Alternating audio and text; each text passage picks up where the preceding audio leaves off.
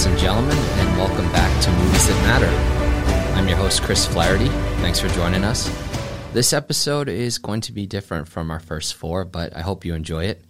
It's just me here in the studio today because I'm talking about a movie that matters to me. And this film just celebrated its 30th anniversary last month on November 22nd. That film is Walt Disney Pictures' Beauty and the Beast. It was the 30th film from Disney's animation studio and was directed by Gary Trousdale and Kirk Wise, written by Linda Woolverton with music and lyrics by Alan Menken and the late Howard Ashman, and stars Paige O'Hara, Robby Benson, Richard White, Jerry Orbach, David Ogden Stiers, and Angela Lansbury.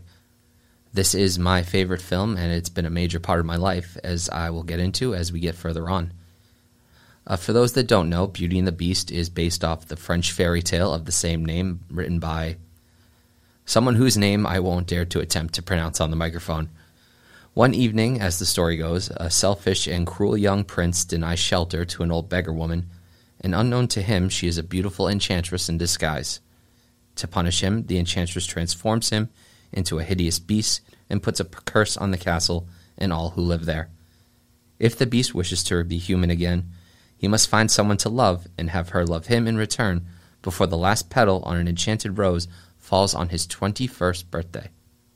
Fast forward years later, and in a small French village, we meet a lovely young woman named Belle, and she and her father are the town oddballs, outcasts, if you will. Her father, Maurice, an, an inventor, leaves town on a trip to a fair, but he gets lost in the woods and finds himself at the beast's castle.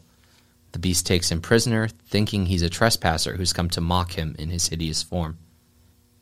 Fortunately, Maurice's horse makes his way back to the village to find Belle, and she goes off to find her father. She arrives at the castle and, after encountering the beast, makes a deal to take her father's place as his prisoner, and the beast agrees. The beast realizes that Belle could be the woman he could fall in love with and break the spell, as do his servants, who are transformed into objects like candles, clocks, and teapots. And so we see Belle and the Beast come to a better understanding of one another and grow closer as time goes on throughout the film. Side note, I always used to wonder if Belle was the first woman that the Beast has ever met and tried to quote unquote romance. Like, did someone else stumble upon the Enchanted Castle and it just didn't work out, or were there just a string of catastrophic courtships? That's a premise I think the production teams behind all the direct to video Disney sequels probably tried to workshop but I'm glad they weren't successful. But maybe Saturday Night Live could do something with that. Beauty and the Beast, as far as I can recall, is not only my favorite film, it's the first film I ever remember watching. Like it was one of the first wrinkles on my smooth, developing human brain. But I don't remember the first time ever watching it. The film came out the same year I was born, and I was born in February of 91. The film came out in November of 1991 and my parents definitely didn't take their nine month old son to a movie theater, even if it was for a Disney film. No, my first exposure to Beauty and the Beast, according to my mother, came about two years later in 1993, but not to the film itself. My father used to work at the Boston Garden, or the TD Garden as it is now known, and he used to get us into a lot of the Disney on Ice shows. And um, kids, if you don't know what Disney on Ice is, look it up. There were a lot of fun, and they were very big in the 90s and early 2000s. I, I do think they're still around, though. Um, but we saw a Disney on Ice performance of Beauty and the Beast, and I guess that's where I fell in love with the characters, the story, and the music, especially the music, and I'll explain that in a second. But that's where it all started, and I became quote unquote obsessed with Beauty and the Beast and how I got introduced to this film. And I don't use the word obsessed lightly because there's a photo of three year old me on a family trip in California, and I'm in my car seat and I'm clinging to a VHS copy of Beauty and the Beast. And as the story goes, I carried that VHS around with me all throughout this family trip like it was like my Captain America shield. And no one had the heart to break it to me that there would be no access to a VHS player, or I'm sorry, a VCR there would be no access to a VCR on this trip. I said I especially fell in love with the music, and here's why. And this is where this might get a little bit embarrassing for me. For years, I would listen to the soundtrack on cassette every night as I fell asleep, or rather, I fell asleep listening to the soundtrack on cassette. and it wouldn't take one play of the cassette for me to fall asleep. It took like three to four replays a night. And like three to four times a night, my parents would hear, Mom, Dad, can you please rewind Beauty and the Beast? And they would go in there, and they would go there and there each time and rewind it. My poor mom and dad, you know, to me, it probably felt like, or at least it did feel like it was going really late into the night back then. But in hindsight, we probably didn't reach midnight, or I hope we didn't reach midnight. But I'm sure they were very relieved when I grew out of this habit.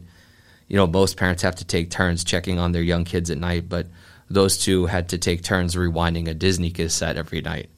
But I give them all the credit in the world. They rewound that tape every time. And I think this might have something to do with it because they heard the soundtrack on loop every night too. But I think my love of the film also spread to them by association in 1994, we took a trip to see the stage adaptation of Beauty and the Beast on Broadway in New York. Now, as much as I loved Beauty and the Beast at that age, there were certain parts of the film that scared me.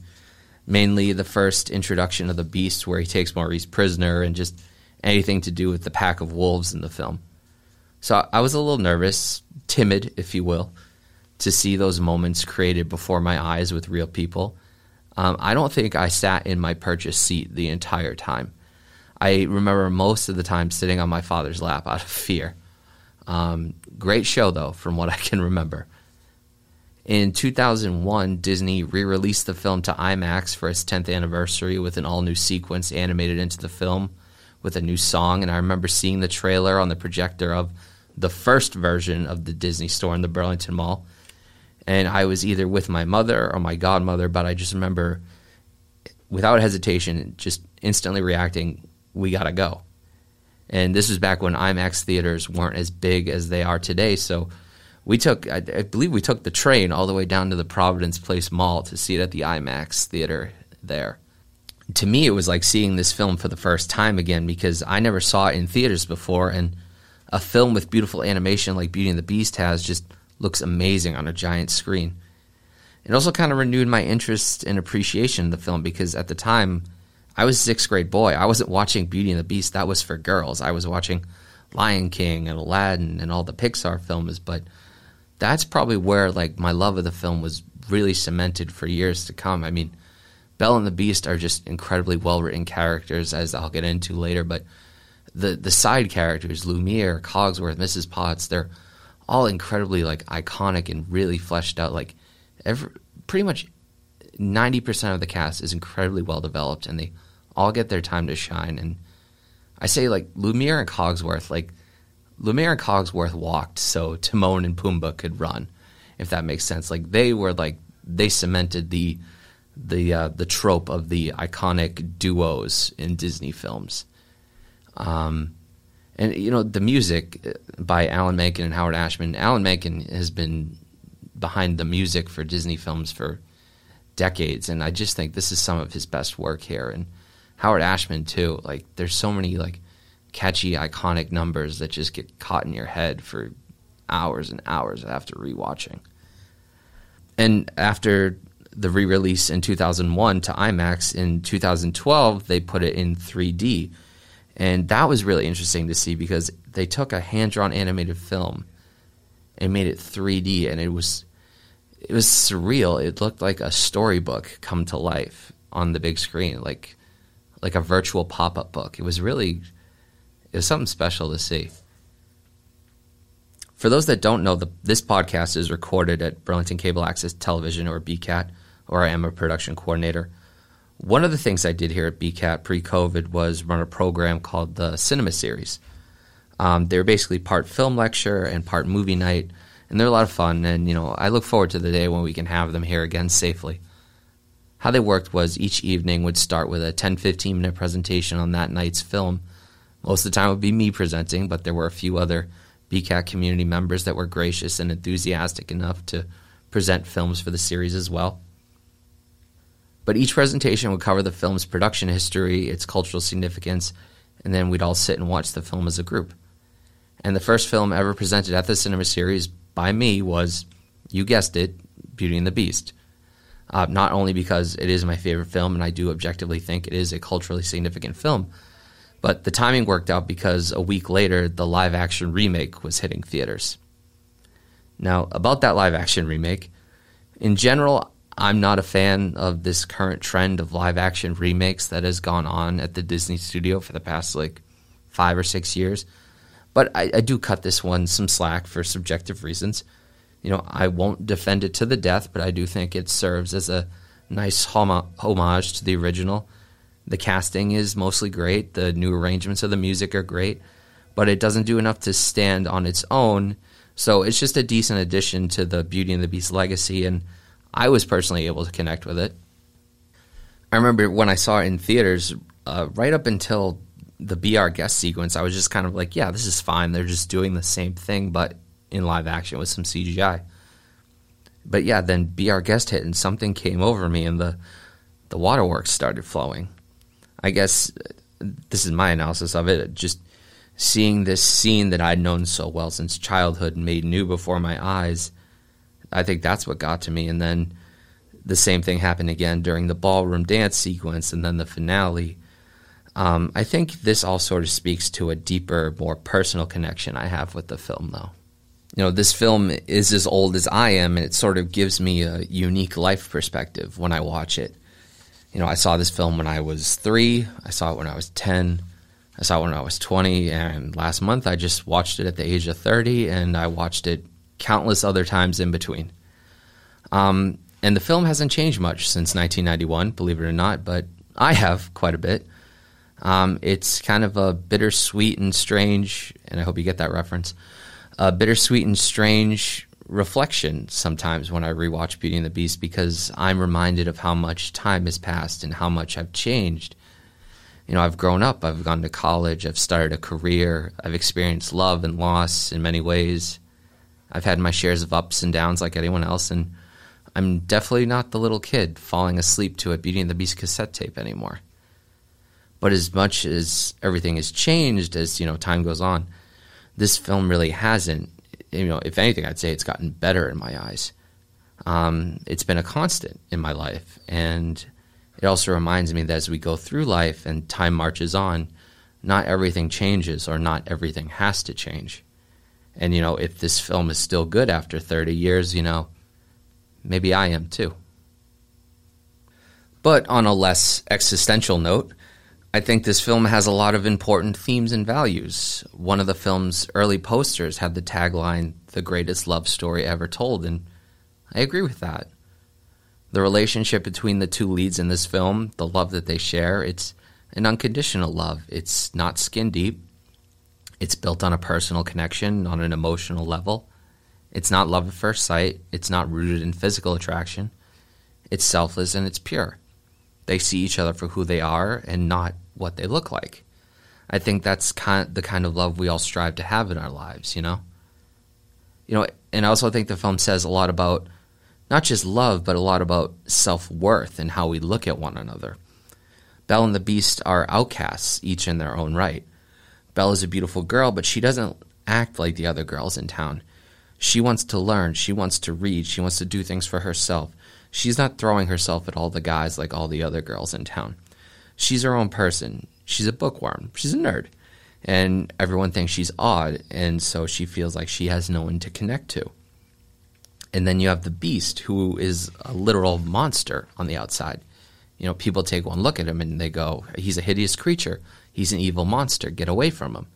And so he shuts himself off from the outside world because society tells him he doesn't belong because he's different. He thinks he's not worthy of love because he does not look like a typical handsome prince. I think anyone at some point or another has felt themselves in Belle or the Beast position, or maybe both. Themes of unconditional love and acceptance run deep throughout the film, and these are values that have stuck with me throughout my life, and I think they're important to the folks behind the scenes too. Lyricist Howard Ashman was also a producer on the film, and he helped shape the project to become the film we know today. Howard Ashman and Alan Menken were a legendary team at Disney in the late 80s and early 90s. They were the musical team behind not just Beauty and the Beast, but The Little Mermaid and Aladdin. But unfortunately, Howard would never live to see the final product of, of Aladdin or Beauty and the Beast. If you ever get the chance, watch the documentary Howard on Disney Plus. It's a beautiful tribute to this man's life, but For those that don't know, Howard Ashman was gay, and shortly after the release of The Little Mermaid, he became sick and tested positive for HIV/AIDS. And the world was not as accepting as it is today. And back then, the public was not kind to the LGBTQ community. And the epidemic of the HIV/AIDS virus only gave the mob more reason to go after these people. You know, there were vicious, cruel protests in the street. Howard saw this firsthand, and I think you can see him expressing his feelings about it in his work. The beast shelters himself away because the general public demonizes him. In the final act of the film, as the village mob heads to kill him, they sing, We don't like what we don't understand. In fact, it scares us. And you can sort of see that as commentary on how people in the LGBTQ community were treated or just how the general public always approaches anything or anyone that deviates from the norm. Howard kept his sexual orientation and his illness secret from the studio as long as he could because he feared the social prosecution. Then finally it got to a point where he couldn't anymore. He was getting so sick. And the studio did all that they could so he could keep working on the project while being comfortable and seeking treatment. You know, the studio accepted this man for who he was. They moved production across the country they had him on the phone giving note notes during rehearsals when Paige O'Hara was practicing like the songs for Belle. You know, this was a close knit group of people, and they knew what this project meant to Howard. And it is unfortunate that Howard passed away in March of 1991 before the film was ever released, and it was dedicated in his memory. Whenever I think of Howard's story, I remember a line from Hamilton. You know, what is a legacy? It's planting seeds in a garden you never get to see. And you look at the three films Howard worked on at Disney Little Mermaid, Beauty and the Beast, Aladdin. They become such a huge part of not just Disney, but of film and pop culture. I, I think you'd be hard pressed to find a person who hasn't been impacted by at least one of these three films. It is bittersweet that Howard never got to see how his work would live on for decades, but he does live on through his work. That's my little tangent on Howard Ashman, but to bring it back to focus, we use film art as a way to express ourselves. When we make it, when we take it in, and when we share it with others. You know, I've always loved movies and I've always loved storytelling. And ever since I was young, I've been fascinated with the visual storytelling possibilities of not just film, but of television too. And bringing stories to life, you know, right from your imagination to the screen, right in front of you. So you're sharing, you know, your visual, like, your realization of your story comes to life on screen as you see it and that's how you get to share it with the world. That's that's a very powerful thing. I don't think a lot of us really you know notice that every now and then. And with animation if you can visualize it you can bring it to life or i guess if you can draw it you can do it. Would beauty and the beast work if it wasn't animated? I i think a few years ago we might have found the answer to that but I think what makes it work, you know, it's not the animation, it's not the CGI, it's not the casting. What makes it work more than anything is the story. And it's a story that has captivated audiences for over 30 years. I mean, an unfinished print of this film got a standing ovation when it was screened at the New York Film Festival in September of 1991. Just think about that. An unfinished print of a hand drawn animated film got a standing ovation at the New York Film Festival. That's incredible. This was the first animated film to ever be nominated for Best Picture at the Academy Awards, and to this day, it's the only traditionally animated film to achieve that. Two computer animated films would follow suit in Up in 2009 with Up and Toy Story 3 in 2010, both from Pixar. But Beauty and the Beast helps cement the belief that animated films, or rather just animation in general, is not just for children you know, the best animated films are not these like, you know, replacement babysitters that you know you just stick your kids in front of for two hours and that keeps them quiet. No, the best animated films are the ones that can captivate both kids and adults. And I think Walt Disney himself knew that better than anyone, which brings me to my final point. I don't think a lot of people know this, but Walt Disney himself tried to bring Beauty and the Beast to life twice in the early years of the studio, but he could never crack the story. Frank Thomas, one of Walt Disney's nine original animators, once spoke about how in his later years, Walt was less interested in animation and more interested in building the theme parks and exploring the realm of television. Frank and the other animators were always trying to get Walt back into animation, but Walt always used to say, if I do ever go back to animation, there are only two subjects I would want to do Beauty and the Beast, and the other I can't remember. And it's almost poetic that Beauty and the Beast, a film that Walt initially tried to conceive, was the studio's biggest success since his passing. Beauty and the Beast is not only a massive achievement for film and animation, its themes of unconditional love and the value we all have as individuals still ring true to this day. These are ideas and beliefs I've carried with me throughout my life because this film has been a constant in my life and it will continue to be a constant in my life in the years to come. If you haven't seen it in a while or if you have never seen it, I suggest you give it a watch, maybe even share it with your family and friends in the coming weeks. But that's it for me in this edition of Movies That Matter. I hope you've enjoyed my first solo outing on the podcast. This may not be the last episode of the year. I might have a guest or two coming in, or maybe I might do another solo outing like this. But if this is the last episode of the year, I wish you a safe and happy holiday season and a happy and healthy new year to us all. If you want to get in touch with me about the show, whether it's a film suggestion or some comments and healthy criticisms, you can reach me at moviesthatmatterpod at gmail. And you can also follow the show on Instagram and Twitter at Movies That Matter Pod. But just a little cliff note if you're looking on Twitter, when you're spelling out Movies That Matter Pod, uh, scratch the second T in that because apparently it was taken. So it's Movies That Matter Pod. You gotta say it with a weird accent. Or just follow us on Instagram, it's fine. Folks, the real world is no picnic right now. We're all fighting our own battles on top of this ongoing pandemic and all this contentious political social division. You know, don't forget to love each other and please, when things get hard, escape for a few hours into your favorite movie or TV show. You know, don't listen to the critics and don't listen to the audiences as I always say. Make your own opinion. Just watch what you love. I'm your host Chris Flaherty. This has been Movies That Matter. Thank you. Good night.